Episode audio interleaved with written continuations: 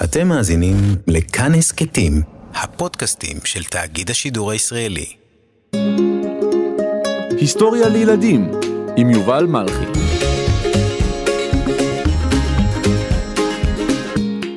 מקצועות שנעלמו מן העולם.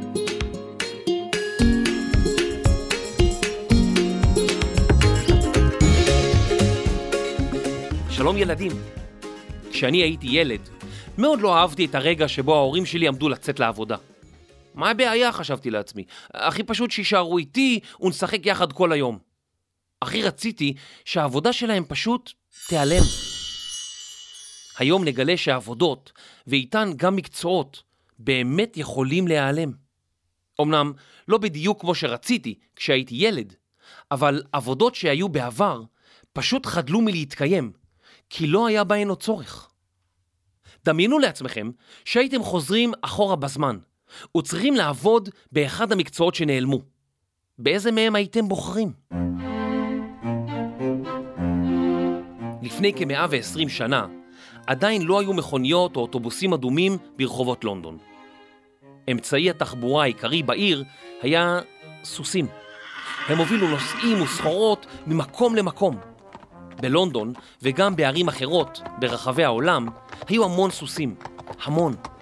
לסוסים היו רתומות עגלות או כרכרות, שהן עגלות מפוארות יותר. הנהגים שנהגו את הכרכרות או העגלות הרתומות לסוסים היו העגלונים. העגלונים היו יושבים בקדמת הכרכרה או העגלה או בכיסא מוגבע בחלק האחורי שלהן ובאמצעות מושכות מכוונים את הסוסים אל היעד.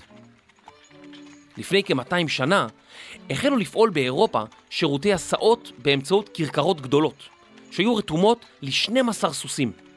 הסוסבוסים האלה פעלו בזמנים קבועים. בברלין שבגרמניה למשל, הפעיל את השירות הזה בפעם הראשונה היהודי ישראל משה חנוך. בלונדון היו אלפי עגלונים, ובשנת 1900 היו בעיר יותר מ-11 אלף כרכרות רתומות לסוסים. ובסך הכל כ-50 אלף סוסים שעסקו בהסעת אנשים. הנה, בדיוק יש כאן סוס רתום לעגלה ריקה. בואו נעלה רגע, נרגיש, mm, הכיסא הזה די נוח. שלום סוסי. אתם יודעים, העגלון של פעם די דומה לנהג המונית או לנהג האוטובוס של היום. רק שהם לא צריכים לצעוק, דיו!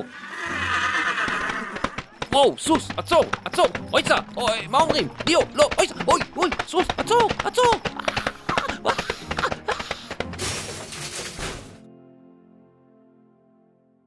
היום פנסי הרחוב בשכונות שלנו נדלקים וחווים באופן אוטומטי. אבל פעם, לפני שנים רבות, המצב היה אחר. בעבר הרחובות והדרכים היו חשוכים לחלוטין בשעות הלילה, מפני שלא היו פנסי רחוב. תארו לעצמכם כמה מפחיד ומסוכן היה ללכת בחושך גמור. מי שהלך ברחובות הערים הגדולות בשעות החשיכה, ולא היה לו לפיד בוער, היה יכול לשכור את שירותיו של נער מאור. לרוב, אנשים מהמעמד הגבוה השתמשו בשירותיהם. נער המאור היה מכין לפיד ממוט שבקצהו נכרחו סיבי בד. את סיבי הבד מרחו בזפת, ואז הדליקו אותם. הזפת בערה במשך זמן רב. נער המאור היה מלווה את הלקוח אל ביתו, ותמורת שירותיו היה מקבל מטבע. המקצוע הזה נעלם בשל המצאה חדשה, פנסי רחוב. כבר בתקופת היוונים והרומאים הדליקו פנסי רחוב. אז הם היו למעשה מנורות שמן שניתלו על עמוד גבוה. את המנורות הדליקו וחיבו באופן ידני בכל יום. לפני כ-200 שנה, טרם עידן החשמל, החלו להשתמש במנורות גז, שהיו מחוברות למכלי גז מרוחקים. את פנסי השמן וגם את פנסי הגז הדליקו מדליקי פנסים, שהיו עוברים ומדליקים כל פנס בנפרד. הם גם היו אחראים לכבות אותם בבוקר. כן חביבי, כן ידידי, על האור ועל החושך אני האחראי. העולם שלנו משתנה כל הזמן. היום אנחנו נכנסים למעלית, לוחצים על כפתור, ומיד מגיעים לקומה הרצויה. הכל אוטומטי, פועל מעצמו. אלא שלא תמיד אלה היו פני הדברים. בתקופה הראשונה שלאחר המצאת המעלית, היה נחוץ אדם שיפעיל אותה. תפקידו היה לברך את הנוסעים עם כניסתם למעלית, לשאול אותם לאיזו קומה הם רוצים להגיע, ללחוץ על הכפתור ולסגור את הדלתות לפני שמתחילים בנסיעה. במעלית הייתה ידית, שבאמצעותה יכול היה המפעיל לשלוט במהירות הנסיעה. היה עליו לנהוג בדייקנות כדי שהמעלית תיעצר, בדיוק באופן כזה שהרצפה של המעלית תתיישר עם רצפת הקומה שאליה מגיעים. עם הזמן הוכנסו שיפורים למנגנון המעלית והיא נהייתה אוטומטית. אף על פי שאין עוד צורך במפעילי מעליות, יש כמה אלפי אנשים ברחבי העולם שעדיין משמשים במקצוע הזה. למשל, בזכות החוק המקומי בעיר ריו דה ז'נרו שבברזיל, נשמר מקום העבודה של כ-4,000 מפעילי מעליות. אז מה אתם אומרים? רוצים להיות עגלונים? מדליקי פנסים? מפעילי מעליות אולי? רגע, יש לי עוד כמה מקצועות שאולי תאהבו. יש עוד מקומות שבהם מכונות החליפו את תפקיד האנשים. למשל, במשחק הכדורת, מה שאנחנו מכירים בשם באולינג. במשחק הזה זורקים כדור כבד בכל הכוח אל עבר עשרה פינים או חיילים, בתקווה שכולם יפלו. כיום, מכונה אוטומטית אוספת את הפינים שנפלו ומעמידה אותם מחדש בדיוק במקומם, בלי מגע יד אדם. אבל אנשים שיחקו כדורת עוד לפני המצאת המכונות האוטומטיות. אז מי סידר את הפינים אז? אתם יכולים לנחש? אני רוצה לנחש. אה, בטח היה אה, אה, ברווז מאולף, ואחרי שהפינים היו נופלים הוא היה עושה גגה, אה, תופס את הפינים, מעמיד אותו, לא, אתה עושה לו עם הראש? למה אתה עושה לו? אה, כלב מאולף, היה כלב, הוא היה מריח את הפינים שנפלו, הוא היה מסדר, לא, אתה, אתה עושה... מה, מה, בטוח ש- שאנשים לא, לא עמדו שם וסידרו, למ- למה אתה עושה עכשיו כן עם הראש? מה, מה קורה פה? אוף, ביאסת. משחק הכדורת היה משחק פופולרי מאוד בקרב מעמד הפועלים בערים האמריקניות הגדולות. בכל עיר היו עשרות אולמות כדורת, ולעיתים אף מאות. עיצוב מסלולי הכדורת אז היה כזה שמאחורי הפינים הייתה גומחה קטנה, ורק ילדים היו יכולים לעמוד בה. בכל פעם שהשחקנים היו זורקים את הכדור אל עבר הפינים, הכדור היה מפיל אותם, והילד, מסדר הפינים, היה צריך לסדר אותם מחדש בידיו. הילדים גם היו מרימים את הכדור הכבד, מניחים אותו בתעלה משופעת, ודרכה היה חוזר הכדור אל השחקנים. אמא, הרגע חזרתי מהעבודה, אני ממש רעב. או, איזה יופי! איך היה לך היום? עשית משהו מעניין? ברור, אמא, את- זה מעניין, חבל על הזמן מעניין. או, כן? מה קרה? ספר לי. מה קרה? פינים נפלו, הרמתי אותם, החזרתי את הכדור, פינים נפלו, הרמתי אותם, פינים נפלו, הר... ככה, 300 פעם. מה, נהנית? מה זה נהניתי? כיף חיים, ממש. נכון שאתם רוצים להיות מסדרי פינים כשתהיו גדולים? למה אתם עושים לא עם הראש? טוב, אז אולי טוב שהמקצוע הזה נעלם מהעולם. אבל רגע, יש לי עבודה בשבילכם. עבודה שבה כל הזמן רואים את הנוף. רוצים? ילדים הועסקו בעבודות שהיה נחוץ בהן גוף רזה וצר. למשל, מנקי ערובות, כמו בסרט מרי פופינס. במשך אלפי שנים אנשים הדליקו אש בבתיהם כדי להתחמם ולבשל. העשן היה יוצא מהבית דרך הערובה. את הערובה היה צריך לנקות כדי שלא תיסתם וכדי למנוע שריפות או הצטברות של גזים רעילים. מנקי הערובות היו יורדים דרך הערובה, ובעזרת מברשת מיוחדת היו מנקים את הפיח. אתם כמובן יכולים לנחש שרוב מנקי הערובות סבלו מבעיות נשימה ומצריבה בעיניים. את העבודה הזאת ביצעו בדרך כלל ילדים יתומים. מנקי ערובות בוגרים אימצו אותם, והיו מעבידים אותם במשך שעות ארוכות מהבוקר עד הלילה. צ'ים צ'ימיני צ'ים צ'ימיני צ'ים צ'ים צ'ים. מנקה ערובות בר מזל שכמותי צ'ים צ'ימיני צ'ים צ'ימיני צ'ים צ'ים צ'ירו. את המזל תקבלו כשידי תלחצו צ'ים צ'ימיני צ'ים צ'ימיני צ'ים צ'ים צ'ירים מנקה ערובות בר מזל שכמותי נשמע מוזר שילדים בכלל עבדו בעבודה כלשהי, נכון? בישראל יש חוק שאוסר עבודת ילדים מתחת לגיל 15, אך בעבר ילדים היו חלק מכוח העבודה. כבר בילדותם, במקום ללכת לבית הספר, ילדים היו עובדים. כשהיה בן 12, החל הסופר המפורסם צ'ארלס דיקנס לעבוד במפעל לייצור משחת נעליים. הוא עבד לפחות 12 שעות ביום. בספריו הוא תיאר את המציאות הקשה של עבודת הילדים. דבריו של דיקנס השפיעו מאוד על דעת הקהל, ועוררו התנגדות עזה לתופעה. בסופו של דבר נחקקו חוקים נגד העסקת ילדים במדינות המערב, אך במדינות רבות בעולם ילדים עדיין עובדים במשך שעות ארוכות. אז אני מניח שלא תרצו להיות מנקי ארובות. אוי, יש לי משהו בשבילכם ממש ממש קל. ממש. חשבתם פעם איך אנשים התעוררו בבוקר כשלא היה שעון מעורר? אולי עם קריאת התרנגול? אבל מה קרה כשאנשים עברו לערים הגדולות? המהפכה התעשייתית הביאה לשינויים גדולים בבריטניה, בהם גם שינויים בהרגלי העבודה. צעירים שהיו רגילים לעבוד בשדות עברו לערים, והפכו לפועלים בבתי חרושת. עכשיו היה להם להגיע למשמרת בעבודה שהתחילה בשעה מסוימת. כדי שהם יוכלו להגיע בזמן, היה להם מעורר. תפקיד המעורר היה להעיר אנשים משנתם כדי שיוכלו להגיע לעבודה בזמן. המעורר היה דופק בדלת ומחכה לשמוע אם בני הבית יתעוררו. אם חדר השינה היה בקומה השנייה של הבית, המעורר היה דופק במקל ארוך על הזכוכית, או זורק אבנים קטנטנות אל עבר החלון. אבל רגע, אם המעורר היה צריך להתעורר באמצע הלילה, מי העיר את המעורר? על כך כתב צ'ארלס דיקנס בספרו תקוות גדולות. היה לנו מעורר, ולמעורר שלנו היה מעורר משלו. והמעורר של המעורר שלנו לא עורר את המעורר שלנו. אז המעורר שלנו לא עורר אותנו, כי הוא לא התעורר. עכשיו תנסו לומר את זה הכי מהר שאתם יכולים. בסיפור טדי מדליק הפנסים, שמצאתי בעיתון כל העם בשנת 1962, מסופר על ילדים שגרמו לפציעתו של מדליק הפנסים, שהיה גם המעורר בעיירתם הקטנה. ידו של טדי, מדליק הפנסים, נכבשה, והוא היה זקוק לעזרה. כדי לכפר על מעשיהם הרעים, הצטרפו הילדים אל טדי, בכל יום בארבע וחצי לפנות בוקר. וכך מספר הסיפור.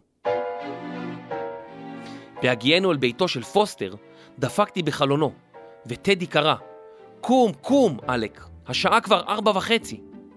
חיכינו שתיים, שלוש דקות, עד שאלק פוסטר נראה בחלון חדרו. מה השעה, טדי? שאל. השעה היא 33 דקות אחרי ארבע. בחוץ קר, ועליך ללבוש את המעיל החם, השיב טדי. אחר פנינו אל ביתו של מייק דקלי, וטדי אמר לי לדפוק חזק. הלמתי והלמתי, אך איש בפנים לא נע ולא זע. מייק דקלי! צעק טדי. עצלן שכמותך, קום, תאחר לעבודה. ואילו מייק לא נע ולא זע. טוב, אמר טדי, נלך אל ביתה של גברת ספוד, ואחר נשוב הנה. מדי בוקר עליי לחזור הנה פעמיים ושלוש לפני שמייק דקלי קם ממיטתו. משהגענו אל ביתה של הגברת ספוד, אמר טדי, אל תדפוק חזק.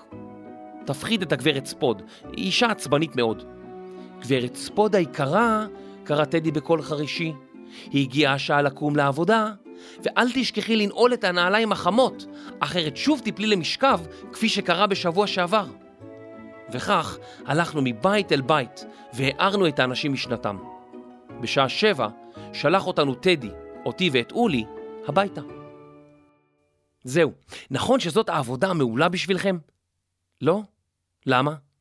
מה, אתם לא רוצים לקום בארבע לפנות בוקר ולהעיר אנשים כל הבוקר? בסדר, אז בואו נמשיך. מי עוד היה צריך לקום מוקדם בבוקר לעמל יומו? החלבן. החלב הוא מוצר שמתקלקל במהירות אם אינו מאוחסן בטמפרטורה נמוכה. היום כמעט בכל בית יש מקרר, אבל בתקופה שבה עדיין לא היה בשימוש נפוץ, מישהו היה צריך לספק לנו חלב טרי מדי יום ביומו. זה היה תפקידו של החלבן. בכל ערב היו משאירים לחלבן בקבוקים ריקים על מפתן הדלת. החלבן היה בא בסוס ועגלה. על העגלה היה מיכל חלב גדול, שהגיע הישר מן הרפת. החלבן היה ממלא את הבקבוקים הריקים ומניח אותם בחזרה על מפתן הדלת. במקומות מסוימים היה נהוג שהחלבן מספק גם מוצרי חלב אחרים, למשל גבינה, חמאה ויוגורט, ואפילו דאג לאספקה של ביצים.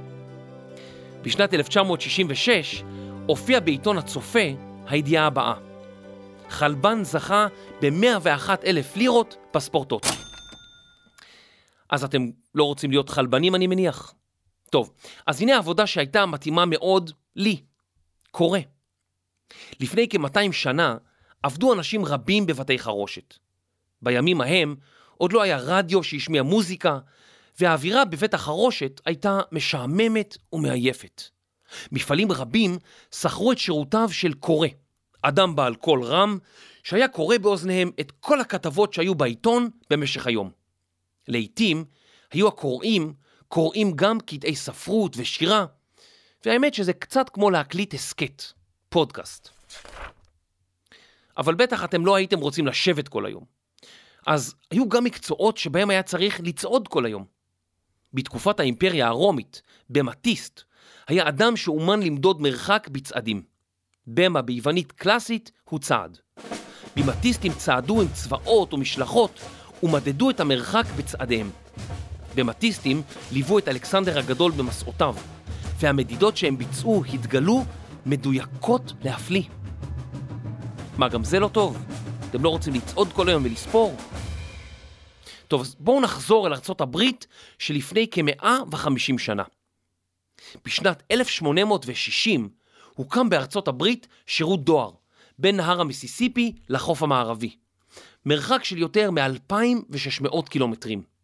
המרחק הזה הוא בערך כמו לנסוע ממטולה לאילת חמש פעמים. רוכבי סוסים מהירים היו דוהרים מתחנה לתחנה, ובכל תחנה היו מחליפים סוסים ורוכבים. למעשה, השיטה הזאת הייתה מקובלת מאוד באימפריה הרומית. תחנות הפוני אקספרס היו למעשה רשת שלמה של תחבורה, ורוכבי הסוסים חצו את ארצות הברית מניו יורק ועד לסן פרנסיסקו בעשרה ימים בלבד. כיום עושים את המרחק הזה בנסיעה ברכב, בכבישים מהירים, בארבעה עד שישה ימים. זה אומר שרוכבי הסוסים אז היו מהירים מאוד. דיו, דיו, קדימה, רק עוד עשרה ימים אנחנו מגיעים לסן פרנסיסקו. קדימה סוסי, רק עוד עשרה ימים. קדימה סוסי. אוי, זה מעייף. אני חייב להתחלף. איפה התחנה הבאה? אין לי ווייז, אין לי כלום. איך אני אדע? אוי, זה קשה, עבודה קשה. טוב, זאת עבודה קשה מדי בשבילכם. בואו ננסה משהו אחר. אתם אוהבים מנורות? לפני כמה מאות שנים, כלי התחבורה העיקרי, שיכול היה לשאת את המשקל הגדול ביותר מכלל כלי התחבורה שהיו אז, היה הספינה. אנשים הפליגו ממקום למקום ושינעו, כלומר, העבירו סחורות מעיר לעיר ומייבשת ליבשת. בלילות היה חשוך, והיה צריך להאיר את הספינה. באותם ימים עשו שימוש בנרות שהיו פתילים או חוטים טבולים בשמן. חותכי הפתילים, בדרך כלל ילדים או נערים, מילאו שמן במנורות שעל הספינות, חתכו את הפתיל בצורה הנכונה, ודאגו שהספינה תהיה מוארת בכל שעות החשיכה. פתיל שלא היה חתוך בצורה נכונה, יצר להבה אפלולית ומעשנת, ולכן התפקיד של הילדים, של חותכי הפתילים, היה מאוד חשוב. מי חתך את הפתיל פה? הכל עשן. תביאו מישהו שיודע לחתוך פתיל. טוב, בטח אתם לא אוהבים את כל המקצועות האלה, כי זה מקצועות לא, לא חכמים. את, אתם רוצים מקצוע חכם, אולי מקצוע שצריך לכתוב בו כל היום? אה, אני רואה אתכם מחייכים. אז יש לי מקצוע בשבילכם. עד לפני כמה מאות שנים, אנשים רבים היו אנאלפביתים. הם לא ידעו קרוא וכתוב. לעתים הם רצו לשלוח בכתב, אולי לחבר, או לקרוב משפחה, או רצו להגיש בקשה לבית המשפט, שהיה צריך לכתוב אותה. אבל הם לא ידעו לכתוב. אז מה עושים? באזור בתי המשפט ישבו כתבנים רבים. אנשים שישבו עם עט ונייר, או יותר מאוחר, אנשים שהיה להם מכונת כתיבה ידנית. והם היו כותבים בשביל אנשים אחרים את המכתבים או את הבקשות. לשבת כל היום בחוץ עם מכונת כתיבה ולכתוב מכתבים לאנשים אחרים, בעצם זה לא נשמע משהו. אולי משהו עם מים? אתם אוהבים מים? יש לי עבודה עם מים ממש כאן בארץ ישראל. כיום, כשאתם רוצים מים, אתם מסובבים או מרימים ידית של ברז, והופ, יוצאים ממנו מים. פעם זה היה הרבה יותר מורכב. רוב האנשים חפרו בורות מים בחצרות שלהם, ובהם אגרו מים שנאספו בהם, מימי הגשמים. כשהבורות יבשו, נאלצו אז להביא מים בחדים ממעיין או מנחל סמוך.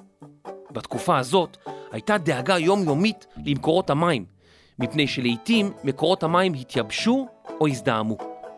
בירושלים היו מובילי מים רבים. הם היו נושאים על כתפיהם מוט ארוך, שאליו היו מחוברים שני דליים. בדליים היו ממלאים מים, וכך היו הולכים הלוך וחזור כדי לספק לאנשים מים. המקור שממנו הביאו את המים קבע גם את גובה התשלום שניתן להם. מים ממעיין זך וצלול מאזור מוצא היו יקרים מאוד, ואילו מים מכפרים כמו ליפתא ומלחה היו זולים יותר. בחברון היו גם מובילי מים, שכל אחד מהם התמחה בהובלת מים ממקור אחר, וגם שם מי הבריכה הגדולה היו טובים יותר ממי הבריכה הקטנה, ומים מחוץ לעיר היו יקרים במיוחד. המקצוע הזה היה מבוקש מאוד, ומובילי המים חיו ברווחה, בשכונה משלהם, וכולם הסתכלו עליהם בקנאה. שלום לאה. שלום רבקה, מה שלומך? בסדר, הילדים הסתדרו, ברוך השם, אחד רופא, אחד עורך דין ואחד מוביל מים. הוא מוביל מים? וואו, איזה ילד מוכשר. היו עוד מקצועות שכבר כמעט ואין היום, אבל הם עוד קיימים. למשל, כרוז עירוני, שעובר ברחובות העיר ומודיע הודעות חשובות לתושבים בקולו הרם. עדיין אפשר לשמוע אותם כורזים בשכונות חרדיות בעיקר, בכל רחבי הארץ. והיו מכיני תה, מותחי שעונים ציבוריים, משחיזי סכינים ומספריים, סבלים שסוחבים דברים בשביל אחרים, ועוד ועוד. המקצועות הללו היו פעם מאוד נפוצים, אבל היום הם כמעט ולא קיימים. ומי יודע, אולי הילדים שלכם כבר לא יכירו אותם. מדהים לחשוב על כל כך הרבה עבודות שנעלמו מן העולם. למעשה, מה שסיפרתי לכם בפרק הזה היה רק קצה הקרחון. יש עוד מאות ואולי אלפי מקצועות שאינם קיימים היום. יכול להישמע קצת מפחיד שמקצועות מסוימים פשוט נעלמים. אבל לאורך ההיסטוריה אנחנו רואים גם מקצועות חדשים שנולדים. אמנם החלבן נעלם עם הופעת המקרר הביתי, אך במקביל נולד מקצוע חדש, טכנאי מקררים. העגלון נעלם, אבל במקומו יש לנו היום נהגי אוטובוסים ומוניות. שלא לדבר על מקצועות חדשים, שלא היה אפשר אפילו לדמיין עד לפני כמה שנים, כמו מפתח יישומונים, מדריכת פילאטיס, מנהל מדיה חברתית או כוכב רשת. ואפילו אגלה לכם סוד, כשהייתי ילד, בחיים לא יכולתי לומר שאני רוצה להיות שדרן הסכתים, כי עוד לא המציאו את ההסכת. אני לא יודע במה אתם תעבדו בעתיד, אבל יכול מאוד להיות, ואפילו סביר להניח, שזה יהיה מקצוע שהיום עוד לא המציאו. מעניין מה זה יהיה. אתם יודעים מה? יש לי כאן מכונה שבעזרתה אפשר לקפוץ אליה עתיד. הנה בוא נעלה עליה ו... שלום, אני שלמה, ואני הולוגרמיסט. מה זה הולוגרמיסט? טוב, אז יש, יש לך הולוגרמה, נכון? לא. מה זאת אומרת לא? לכולם יש הולוגרמה. אבל מה עושים בה? ההולוגרמה הזאת, היא הולכת במקומך לבית הספר, היא לומדת, וכשהיא חוסרת, היא מאירה אותך ומעבירה לך את כל הידע בלחיצת כפתור. די, אתה צוחק עליי. ממש לא. אז מה המקצוע שלך? אני הולוגרמיסט, אני מתקן הולוגרמות מקולקלות. אתה יודע מה זה כשההולוגרמה מתקלקלת וילדים צריכים להגיע לבית הספר? זה אסון. טוב לשמוע שילדים עדיין הולכים לפעמים בבית הספר. ללכת? אף אחד לא הולך. לכולם יש כלב חשמלי שמסיע אותם לכל מקום. טוב, אה, חבר, השעה ארבע, ואני צריך ללכת לשתות את השוקו שמל שלי. מה זה שוקו שמל? מה, אתה לא יודע? זה שוקו עם ניצוצות חשמל. אה, זה ממש טוב לך. וואי, שוקו עם ניצוצות חשמל? הולוגרמה שהולכת במקומך לבית ספר, כלב חשמלי שלוקח אותך לכל מקום? איזה מוזר העתיד. מחקר, כתיבה ועגלון ראשי, תומר שלוש. עריכה, קריינות, כרוז עירוני וקורא במפעל, יובל מלכי. עריכת לשון ומנקות ערובה מקצועניות, סמדר כהן וקרן בן שושן. מיקס, אפקטים ונערת מאור, רחל רפאלי. הפקה, רוכבי סוסים, חותכי פתילים, מסדרי פינים, מותחי שעונים ומשחיזי סכינים, רני שחר ואייל שינדלר. אני יובל מלכי, היסטוריה לילדים. ילדים והורים יקרים, אם אתם אוהבים את ההסכת היסטוריה לילדים, נשמח שתעזרו לנו. דרגו אותנו בכל חנויות האפליקציות, ברשימת הפודקאסטים של אפל, בספוטיפיי ובכל מקום שאתם יכולים לדרג אותנו. רוצים לדבר איתנו? כנסו לקבוצת הטלגרם שלנו, היסטוריה לילדים. רשמו לנו מה חשבתם, העירו לנו הערות, שילחו לנו הצעות לפרקים, ותוכלו להתעדכן בפרקים חדשים ובאירועים קרובים. תודה רבה.